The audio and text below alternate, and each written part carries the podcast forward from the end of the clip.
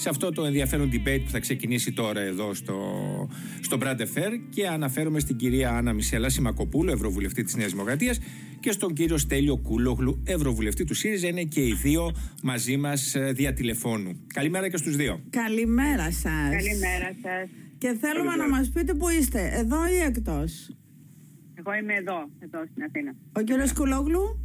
Και εγώ στην Ελλάδα είμαι. Στην Ωραία. Ελλάδα είστε, ωραία. Λοιπόν, τέλεια. ε, θα μπορούσαμε να σας είχαμε και στο στούντιο κατά αυτή την έννοια. Τώρα, ε, θέλουμε να ζητήσουμε το εξής, επειδή είστε και οι δύο στο τηλέφωνο, μπορείτε να συνομιλείτε και μεταξύ σας, απλά να μην καλύπτει ο ένας τον άλλον για να ακουγόμαστε όλοι μαζί. Θέλω να ξεκινήσω με εσάς, κυρία Ασημακοπούλου, και με αφορμή τη χθεσινή ε, συζήτηση και ψήφιση της συμφωνίας στη Βουλή. Και θέλω να μου πείτε αν σας προβληματίζει, πέρα από όλα τα υπόλοιπα που υπόθηκαν, και αυτό που είπε ο Αρχηγός της Αξιωματικής Αντιπολίτευσης, ότι είναι πολλά λεφτά αυτή η συμφωνία. Είναι δέκα δισεκατομμύρια. Μήπως δεν μας περισσεύουν τόσα? Μήπως θα έπρεπε λίγο να το ξανασκεφτούμε? Μήπως υπάρχουν οι φόβοι ότι, μια και έχουμε και αυξημένο χρέος, μπορεί να οδηγηθούμε σε μια άλλη κρίση οικονομική, σε νέα χρεοκοπείο, σε νέα μνημόνιο? Διότι είναι πολλά δεκαδίς, έτσι δεν είναι? Τι λέτε? Ε, με ρωτάτε αν με προβληματίζει αυτό. Ε, ε, ε, θεωρώ, θεωρώ ότι είναι, η συμφωνία αυτή είναι, να το πω όπως το λένε στο χωριό μου, value for money proposition. Δηλαδή α, α, αξίζει. Στις Βρυξέλλες είναι το χωριό σας? Ναι, ναι. Πες το όμως και για το, κυρία Ασημακοπούλου, πέστε και για το χωριό μας εδώ, το ελληνικό, στα ελληνικά, τι σημαίνει. Ότι αγοράζει κάποιο. Πιστεύω ότι αξίζει τον κόπο να αγοράζεις τη θέση. Αγοράζεις τα λεφτά αυτά, να τα χαλάσεις για την άμυνά μας, ότι είναι ναι, μια συγκεκριμένη ναι. χρονική στιγμή που ήταν η σωστή κίνηση, και ότι έχει γίνει ο σωστός υπολογισμός για τα, ε, για τα οικονομικά του θέματος. Τώρα, ε, το είπε και ο Πρωθυπουργός, δεν είμαστε πλέον στην κατάσταση να λέμε ύψομοι ή όπλα. Δεν χρειάζεται να επαναλάβω τα επιχειρήματα που ακούστηκαν. Βέβαια, ήταν ε, τάγκς η βούτυρο, αλλά λίγο κανόνια η βούτυρο. Μπράβο, αλλά έβαλε ψωμάκι. Εντάξει, εντάξει. Λοιπόν, αυτό, αυτό πιστεύω. Και πιστεύω ότι ο τρόπος με τον οποίο γενικά διαχειρίστηκε το θέμα ο, ο ΣΥΡΙΖΑ εχθές είναι εξόχως απογοητευτικός. Περίμενα προφανώς από την αξιωματική αντιπολίτευση να έχει μια διαφορετική στάση. Όχι να μην ασκήσει κριτική. Προφανώς αυτός είναι και θεσμικός της ρόλος. Ε, αλλά με δυσκολεύει στο έργο που έχω να κάνω ως Ευρωβουλευτής στις Βρυξέλλες, και όχι ως Ευρωβουλευτής της Νέας Δημοκρατίας, ως Ελληνίδα Ευρωβουλευτής. Γιατί σας δυσκολεύει? Επειδή ο ΣΥΡΙΖΑ δεν ψήφισε τη συμφωνία, την καταψήφισε, ή ο κύριος Βαρουφάκης στο κόμμα του? Σε τι δυσκολεύεστε εσείς? Κοιτάξτε να σας εκατόν ενενήντα μία ψήφισαν. Κάνουμε μια πολύ μεγάλη προσπάθεια κοινοβουλευτικής διπλωματίας, και δεν μιλάω μόνο για τους Ευρωβουλευτές της Νέας Δημοκρατίας, στο θέμα της, της, της τουρκικής προκλητικότητας, παραβατικότητας, και είμαστε σε ένα συγκεκριμένο χρονικό σημείο που έχει ξεφύγει εντελώς εκτός ορίων ah, με την αποστατικοποίηση των νησιών. Λοιπόν, αυτό λοιπόν ήταν ένα βήμα το οποίο έγινε, ε, έγινε μεγάλη κουβέντα στις Βρυξέλλες, όχι μόνο για την αμυντική θωράκιση της χώρας και για τη στρατηγική συνεργασία, αλλά ξέρετε ότι το, το θέμα του, του, του μήνα, ας πούμε, μετά από τη συμφωνία AUKUS, είναι Η, η στρατηγική αυτονομία της Ευρωπαϊκής Ένωσης, και στο βάθος ξεπροβάλλει η πιθανότητα ακόμα και δημιουργίας ενός Ευρωστρατού. Στο βάθος βάθος. Ναι. Αλλά έχει είναι... μπει, έχει ανοίξει συζήτηση. Μάλιστα. Ακριβώς. Και ε, η Ελλάδα ε. και πάλι πρωταγωνιστεί σε αυτό με αυτή τη συμφωνία. Όταν λοιπόν γίνεται αυτή η θετική συζήτηση ε, και, και η Ελλάδα πρωταγωνιστεί σε αυτό, εγώ γιατί να πρέπει να εξηγήσω γιατί η αξιωματική αντιπολίτευση της χώρας καταψηφίζει τη συμφωνία? Σας ε, ε, ε, επαναλαμβάνω, το να έχει ενστάσεις κάποιου τύπου, το να ασκήσει κριτική μάλιστα. Αλλά λέει, ε, ε, να σας το πω κι αλλιώς, είπανε, ε, η κυρία Γεννηματά είπε ότι είναι μια καλή συμφωνία, έκανε την κριτική της, αλλά την ψήφισε. Ωραία, ναι, ναι. Το, το, το, το ΚΚΕ είπε ότι είναι μια κακή συμφωνία και δεν την ψήφισε. Ο κ. Τσίπρας είπε ότι είναι μια καλή συμφωνία, αλλά δεν την ψηφίζει. Δηλαδή, πώς να εξηγήσω εγώ, ε, ε, επιπροσθέτως, είχε δύο επιχειρήματα, τα οποία όχι καταρρίφθησαν, κονιορτοποιήθηκαν εχθές. Ε, πέστε τα μας σε τίτλο για να μπει στην κουβέντα και ο κύριος Κούλογλου. Ποια είναι αυτά που κονιορτοποιήθηκαν? Τα δύο επιχειρήματα του ΣΥΡΙΖΑ, τα οποία δεν ήταν επιχειρήματα, ήταν δικαιολογίες για να μην ψηφίσει την συμφωνία, κατά την άποψή μου, ναι. ήταν το άρθρο δύο. Για το, ε, ναι, το οποίο είπε δεν θα το αλλάξει τελικά. Ναι. Και το μετά... οποίο ο ΣΥΡΙΖΑ το είδε ε, ε, περιοριστικά υπέρ της Γαλλίας, να σας το πω έτσι. Ναι, και τους Σαχέλ. Και το άρθρο για το, για το Σαχέλ που δεν θα σχολιάσω. Ναι. Συγχωρείτε, κυρία Κοραή, αυτό με τα, με τα φέρετρα από των παιδιών, των, των, των παιδιών μας στο Σάχελ, δεν, δεν ξέρω τι να πω γι' αυτό. Δηλαδή, Μάλιστα. ξεπέρασε και τα όρια της αθλειότητας αυτό ο κύριος Τσίπρας. Λες και όλες οι μανούλες της, ε, της Ελλάδας, όπως και εγώ, θα, θα ανησυχώ για το Χριστάκι μου, όταν θα πάει στον Εύρο Παντάρος, θα ανησυχώ για το Σάχελ, δεν θα ανησυχώ για τους Τούρκους. Αυτό είναι το κριτήριο δηλαδή που πρέπει να βάλουμε. Λοιπόν, ωραία, τα βάλατε τα Όσα θέματα στον κύριο Κούλογλου. Να, να απαντήσει ο κύριος Κούλογλου και να σας πω και κάτι, κυρία Κοραή, δεν ξέρω ποια είναι και η στάση. Δηλαδή, οι ευρωβουλευτές του ΣΥΡΙΖΑ δεν ξέρω αν έχουν εκφραστεί. Ε, εντάξει, έχει εκφραστεί όμως ο πρόεδρος του ΣΥΡΙΖΑ. Βεβαίως, βεβαίως, Πριν βεβαίως. πάμε όμως στα φέρετρα, κούφια η ώρα, ε, που θα λέει και η γιαγιά μου, ε, θέλω να σας ρωτήσω, κύριο Κούλογλου, τι άλλαξε πριν από ένα χρόνο σε, στις δηλώσεις που είχε κάνει, τις ανέδειξε το Daily Post, στο Μιλιτέρ ο κύριος Τσίπρας, όταν ήταν και υπέρ των Rafale και υπέρ των φρεγατών Μπελάρα, και μάλιστα πίεζε την κυβέρνηση ότι δεν προχώρησε και την αμυντική συμφωνία με τη Γαλλία, ε, τώρα που τα έφερε και τα τρία η κυβέρνηση. Γιατί αυτό το όχι? Εσείς θα... συμφωνείτε με αυτό το όχι? Ε, γιατί, θα σας πω πώς γίνεται, γιατί θα σας πω πώς γίνονται οι, οι εξοπλισμοί στις ε, κανονικές χώρες. Στις κανονικές χώρες, και στην Ελλάδα αυτό προβλέπεται, αλλά δεν έγινε στη συγκεκριμένη περίπτωση. Καταρχήν συνεδριάζουν τα όπλα. Υπάρχουν πέντε επιτροπές στις ένοπλες δυνάμεις, στην αεροπορία ή στο ναυτικό για τις φρεγάτες διαφορετικού επίπεδου, οι οποίες καταλήγουν σε μια συγκεκριμένη πρόταση γιατί ακριβώς όπλα και με τι εξοπλισμό χρειαζόμαστε. Αυτή η πρόταση πάει στην Επιτροπή Αμυντικο, Αμυντικών Υποθέσεων στη Βουλή.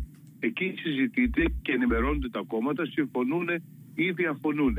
Με βάση αυτή την συμφωνία ή διαφωνία, η πλειοψηφούσα πρόταση πάει στο ΚΥΣΕΑ. Το ΚΥΣΕΑ την εξετάζει και στη συνέχεια πηγαίνει στο Υπουργικό Συμβούλιο και ε, εκδίνεται από το Υπουργικό Συμβούλιο. Τίποτα από όλα αυτά δεν έγινε. Ο κύριος Μητσοτάκης αποφάσισε μόνος του και για τα Rafale, και το ανακοίνωσε στη Διεθνή Έκθεση Θεσσαλονίκης, και με τις φρεγάτες. Και γιατί το έκανε? Μα αυτό, κύριε Κούλογλου, αυτά υπέρ αυτά αυτό, αυτό του, αυτού του προγράμματος όμως ήταν ναι. ήδη υπέρ, και μάλιστα είχε πει ότι όλες οι, ο κύριος Τσίπρας το είπε πριν ένα χρόνο, ότι και εκείνος είχε ενημερωθεί ότι είναι τα καλύτερα κλπ. Δηλαδή πάμε. Καταλαβαίνω εγώ το τυπικό, αυτή την τυπολαγνία που είναι σωστή στην πολιτική, δεν διαφωνώ μαζί σας, αλλά επί της ουσίας δεν αλλάζει κάτι. Όχι, όχι, αυτή είναι η ευρωπαϊκή, πώς δεν αλλάζει, αλλάζει. Τι δεν αλλάζει, δηλαδή θα παίρναμε άλλα εάν... Ακού, ακούστε, ακούστε. Ναι. Υπήρχε, υπήρχε ήδη μια προκαταρτική συμφωνία με την Γαλλία, ναι. ε, για, για, τις, για τις δύο φρεγάτες. Αυτή τη συμφωνία ο κύριος Μητσοτάκης την ακύρωσε. Την ακύρωσε με το επιχείρημα ότι δεν υπάρχουν λεφτά, γιατί πρέπει να πληρώσει τα αναδρομικά τους συνταξιού. Ναι. Και εκ των ναι. υστέρων μετά και το... Ξαφνικά λεφτά υπάρχουν. Και όχι ξαφνικά, παραπάνω, γιατί έχουμε μια ανάπτυξη που φτάνει κοντά στο έξι κόμμα πέντε τοις εκατό. Προφανέστατα ανάπτυξη. Από εκεί βρέθηκαν τα λεφτά. Έχουμε και από εκεί. Με την πανδημία. Σοβαρά, δεν έχουμε καμία ανάπτυξη. Αυτά είναι τα, αυτά αυτά είναι τα στοιχεία της Ελστάτ. Ακούστε, η ανάπτυξη αυτή ναι. που έγινε είναι θετικό σαν νούμερο, αλλά στην πραγματικότητα έχει να κάνει με ότι πέρσι κατα... κατέρευσε η οικονομία. Μα ναι, σε σχέση με πέρσι. Όταν, όταν, όταν λοιπόν πετάξεις μια σόφια κάρτα από τον πέμπτο όροφο, θα μπιστήσει, θα, κάνει, θα, θα μπιστήσει όταν φτάσει στο... Δεν σημαίνει αυτό ότι πάει καλά η οικονομία μας. Δεν σημαίνει ότι πάνε καλά τα, ε, το εξωτερικό χρέος, το οποίο έχει απογειωθεί σε σχέση με το, με το ΑΕΠ. Ναι. Εμείς είμαστε άφρακοι και κάνουμε τους κουβαρτάδες. Άρα, ε, δηλαδή άρα δεν θα έπρεπε να τα πάρουμε, εγώ λέτε. Νομίζω, δεν θα έπρεπε να τα πάρουμε. Εγώ νομίζω ότι το... Όχι, έπρεπε να... να κάνουμε πολύ πιο περιορισμένες αγορές και, και στο θέμα των Rafale. Δεν υπήρχε, δεν υπήρχε εισήγηση των ενόπλων, αντίθετα με το ναυτικό που υπήρχε, εκεί έπρεπε ε, να πάρουμε. Νομίζω ότι δηλαδή ότι δεν μπορεί να είμαστε ακριβείς στα όπλα και φτηνοί στη δημοσία υγεία. Μάλιστα. Για αυτή τη στιγμή. Μάλιστα, ξεκάθαρη θέση. Για τα όπλα ναι, και, και για τη δημόσια υγεία. Η, η χώρα, η χώρα ξέρει και καλά ε, υποχυρωμένη, ναι, και, και έχει άμυνα, όταν, όταν ο κόσμος δεν, δεν πεθαίνει στα, στα, στα ράτσα. Και αυτό είναι βασικό στοιχείο. Εντάξει, αλλά είστε λίγο υπερβολικός, πεθαίνει ο κόσμος στα ράτσα. Μην το κάνουμε τώρα, μην το τραβάμε και στα άκρα. Είπαμε. Όχι, δεν είπαμε. Ε, πώς πεθαίνει ο κόσμος στα ράτσα, κύριε Κούλογλου, έχετε πάει στα νοσοκομεία.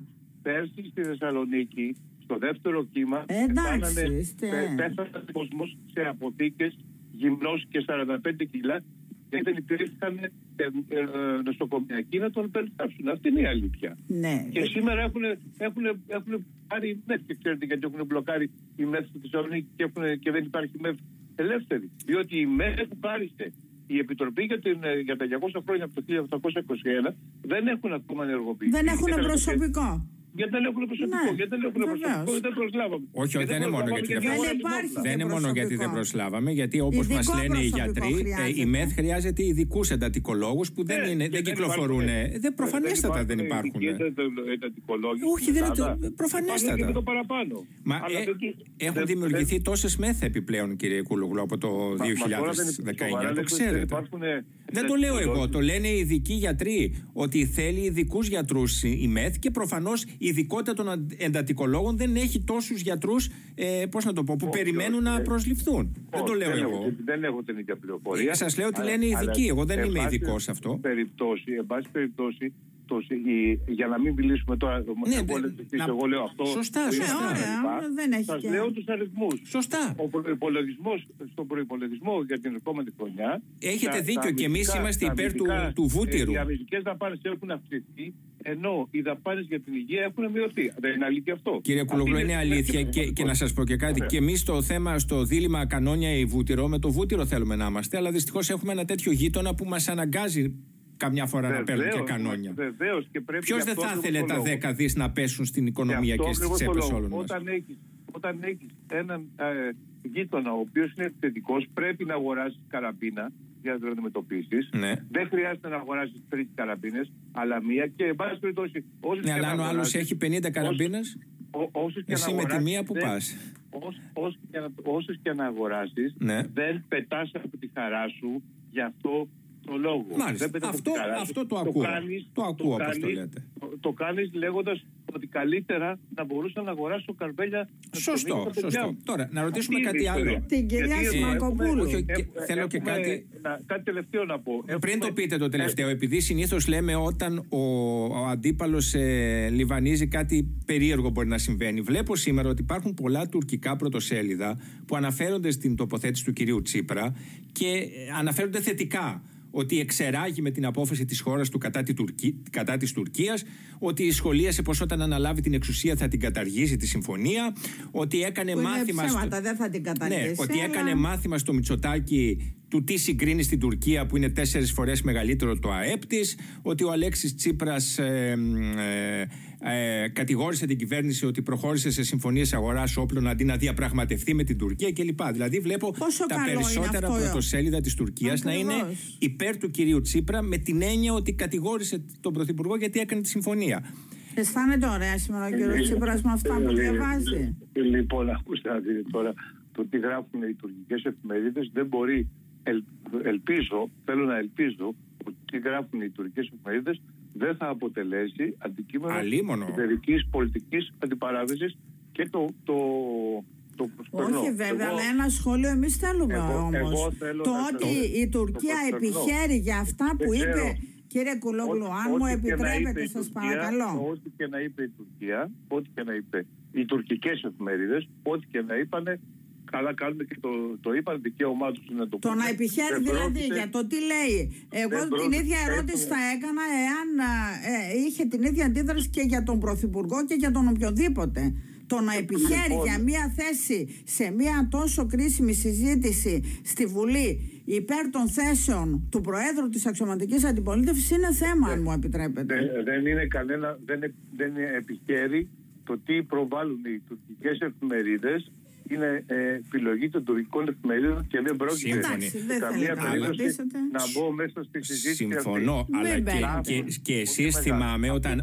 Μισό λεπτό. Και εσείς θυμάμαι ότι αναφερόσασταν στα δημοσιεύματα που έλεγαν μπράβο στον Αλέξη Τσίπρα για τη Συμφωνία των Πρεσπών και κατηγορούσαν τότε τη Νέα Δημοκρατία. Δεν αναφερόμουν στην Τουρκία. Όχι. Λέω γενικώς. Αν μου πείτε να σχολιάσουμε τι λέει ο διεθνής τύπος. Αν λέει κάτι, γιατί δεν συζητείται καθόλου. Η γείτονιά μας δεν έχει σημασία τι λένε.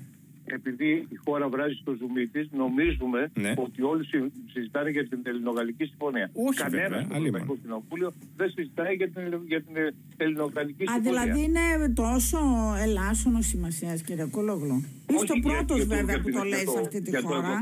Για να σας πω την αλήθεια.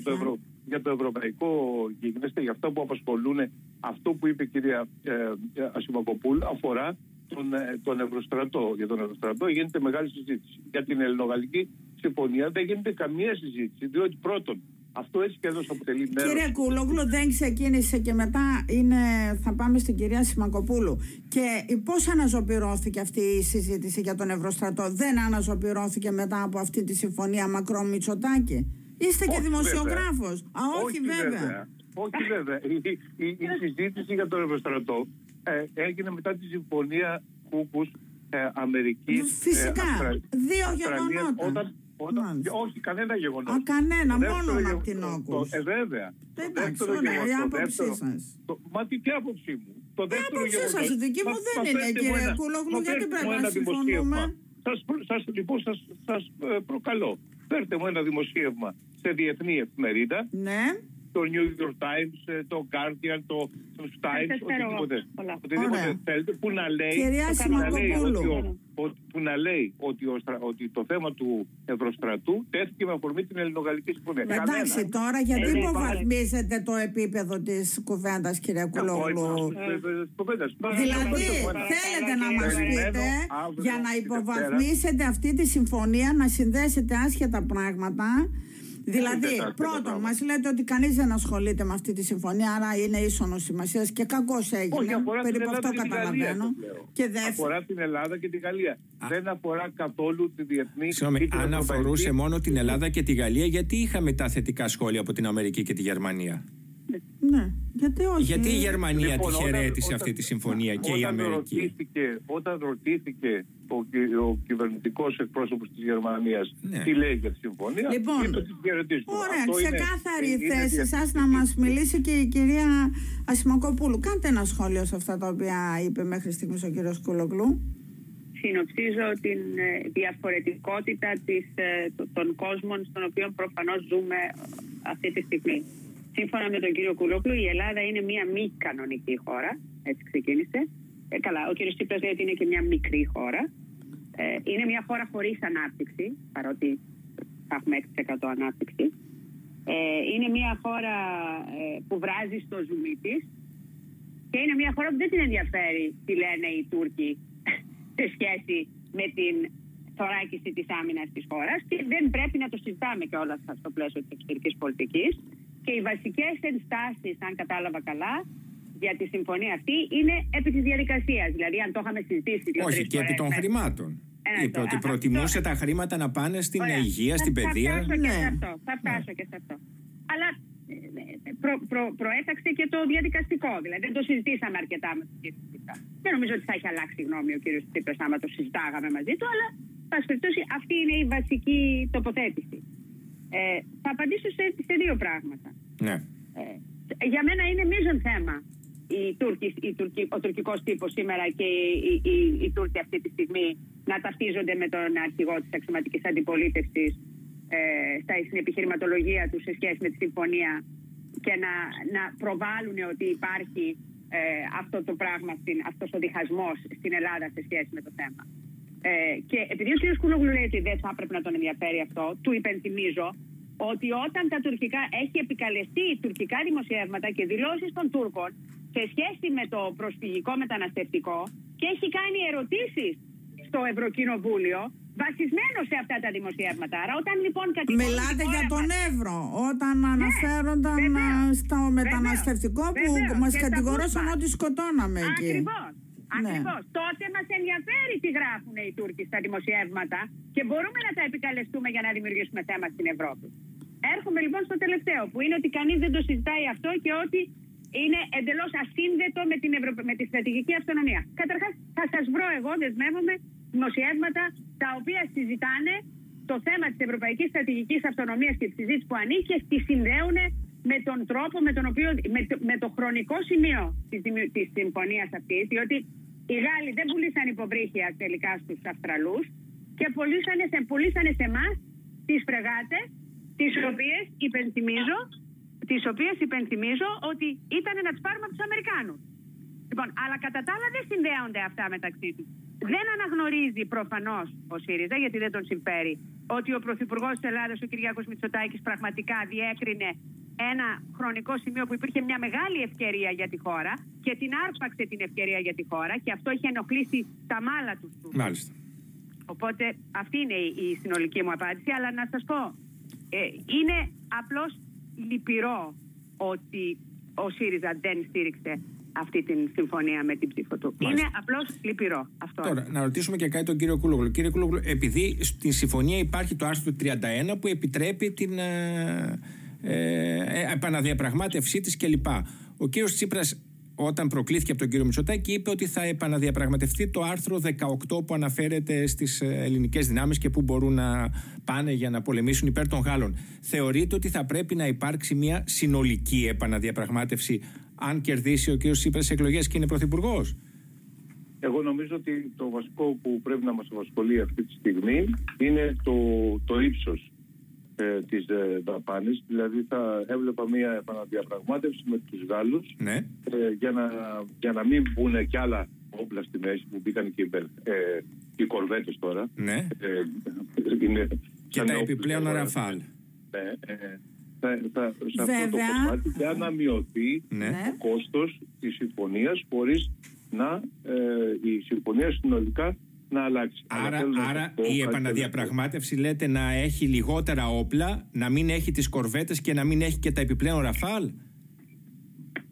Ε, τώρα δεν ξέρω ακριβώς. Τώρα αυτό είναι... Τέλος πάντων, πάντως λιγότερα όπλα. Λιγότερα από την, ε, ε, από την παραγγελία. Ναι, ναι, ναι, να γίνει να, να, αυτό. Και για να σας πω κάτι τελευταίο, γιατί θέλω να το πω. Αν έχει διαβάσει κανείς ιστορία, έστω και λίγο, ξέρει ότι αυτές τις συμφωνίες και από τη Γαλλία, αλλά ειδικά και από τη Γαλλία, άλλοτε, άλλοτε τηρούνται και άλλοτε ξέρετε δεν τηρούνται. Ε, προφανώς. Βέβαια, μήνυμα αποτροπής στέλνουν. Δηλαδή, δηλαδή, δεν λέμε ε, ότι θα έρθουν να πολεμήσουν για μας οι Γάλλοι. Ναι, γιατί όχι, έχει δημιουργηθεί. Ούτε εμείς δεν θέλουμε να πολεμήσουμε. Έχει δημιουργηθεί μια πολύ κακή εντύπωση και στον ελληνικό πληθυσμό και στην ελληνική νεολαία ότι θα μας σώσουν οι Γάλλοι. Αυτό παραπέμπει και στην, απεικιο... στην απεικιοκρατία ναι, ή στον προηγούμενο ή στον δέκατο ένατο αιώνα. Το ένα είναι αυτό. Και το άλλο είναι ότι οι Γάλλοι, δεν είχαν, οι Γάλλοι και οι Βρετανοί είχαν συμφωνία να βοηθήσουν την Πολωνία σύμφωνο, σύμφωνα αλληλοβοήθειας. Όταν επιτεθεί κάποιος σε μια χώρα, θα, επιτεθούμε, θα, επιτεθούμε, θα μπούμε και εμείς στον πόλεμο. Και το χίλια εννιακόσια τριάντα εννέα μπήκε ο Χίτλερ στην Πολωνία και δεν πούλησαν το ναι, μα αν ήταν να μας σώσουν μόνοι τους οι Γάλλοι, δεν θα παίρναμε καν τα όπλα. Προφανώς. Άρα ο κύριος Τσίπρας πώς έφτασε και στα φέρατρα στο Σαχέλ? Για πέστε λίγο. Πρέπει να μάθουμε τον ελληνικό πληθυσμό ότι, ότι η υπεράσπιση της πατρίδας επαφίεται στον πατριωτισμό των Ελλήνων. Φυσικά, ε, συμφωνούμε ε, απόλυτα. Ε, ο ε, πρόεδρος ναι, του ΣΥΡΙΖΑ πώς έφτασε αυτό, και στα φέρετρα δεν, των στρατιωτών από το Σαχέλ. Δεν έχει περάσει, δεν έχει περάσει αυτό, ναι. το, αυτή, η, η ιδέα αυτή, ότι εμείς στηριγμένοι στις δικές μας δυνάμεις και διεθνείς συμμαχίες και συμφωνίες, αλλά στηριγμένοι στις δικές μας δυνάμεις υπερασπίζουμε την πατρίδα. Προφανώς, αλλά και με κάποια ναι. όπλα. Αλλά γιατί θα, αν δεν έχουμε όπλα, πώς θα την υπερασπιστούμε? Προφανώς, με σφεντώνες δεν είναι δύσκολο λίγο. Εγώ σας είπα ότι, δεν, ότι όταν αγοράζεις καραμπίνα για να υπερασπίσεις το σπίτι σου, το κάνεις με κρύα καρδιά. Το κάνεις. Ναι. Ωραία. Δεν μία φράση, κύριε Κούλογλου, και τελειώνουμε. Σας παρακαλώ. Δεν κάνεις πάρτι. Ναι. Μάλιστα. Ναι, ναι. Κάντε μας και ένα σχόλιο για αυτή την.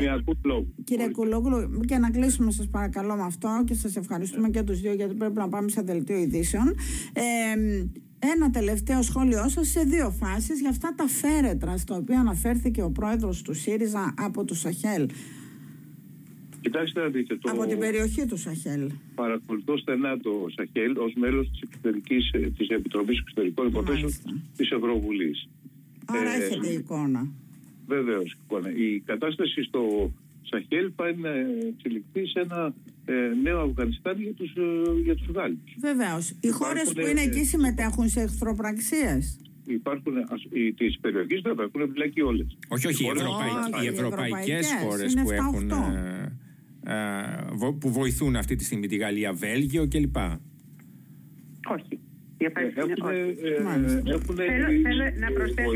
μία φράση όμως πραγματικά. Θέλω απλώς να προσθέσω όταν θα σας στείλω τα δημοσιεύματα. Στον κύριο Κούλογλου να τα στείλω και σε εμάς. Κυρία Ασημακοπούλου, πρέπει να κλείσουμε και δεν πήραμε απάντηση. Εγώ με μεγάλο ενδιαφέρον τα δημοσιεύματα να δω. Κύριε Κούλογλου, μια φράση είπαμε για τα φέρετρα. Εάν ήταν σωστή να υποθεί στο Ελληνικό Κοινοβούλιο, μόνο αυτό θέλουμε. Μην αναλύσουμε το. Δεν θα μου απαντήσετε. Ωραία. Εσείς θέλετε μια φράση να μας πείτε, αλλά Άρα, νομίζω ήδη το παθαίνει. Σε ένα κοινοβούλιο χρησιμοποιούνται, ε, είναι, είναι μια, μια, ένα μάθημα ρητορικής και ο κύριος Τσίπρας το πήγε πολύ καλά. Ρητορική με φέρετρα. Εντάξει. Ε, όχι, κύριε Κούλογλο, ευχαριστούμε πάρα πολύ. Πάρα πολύ.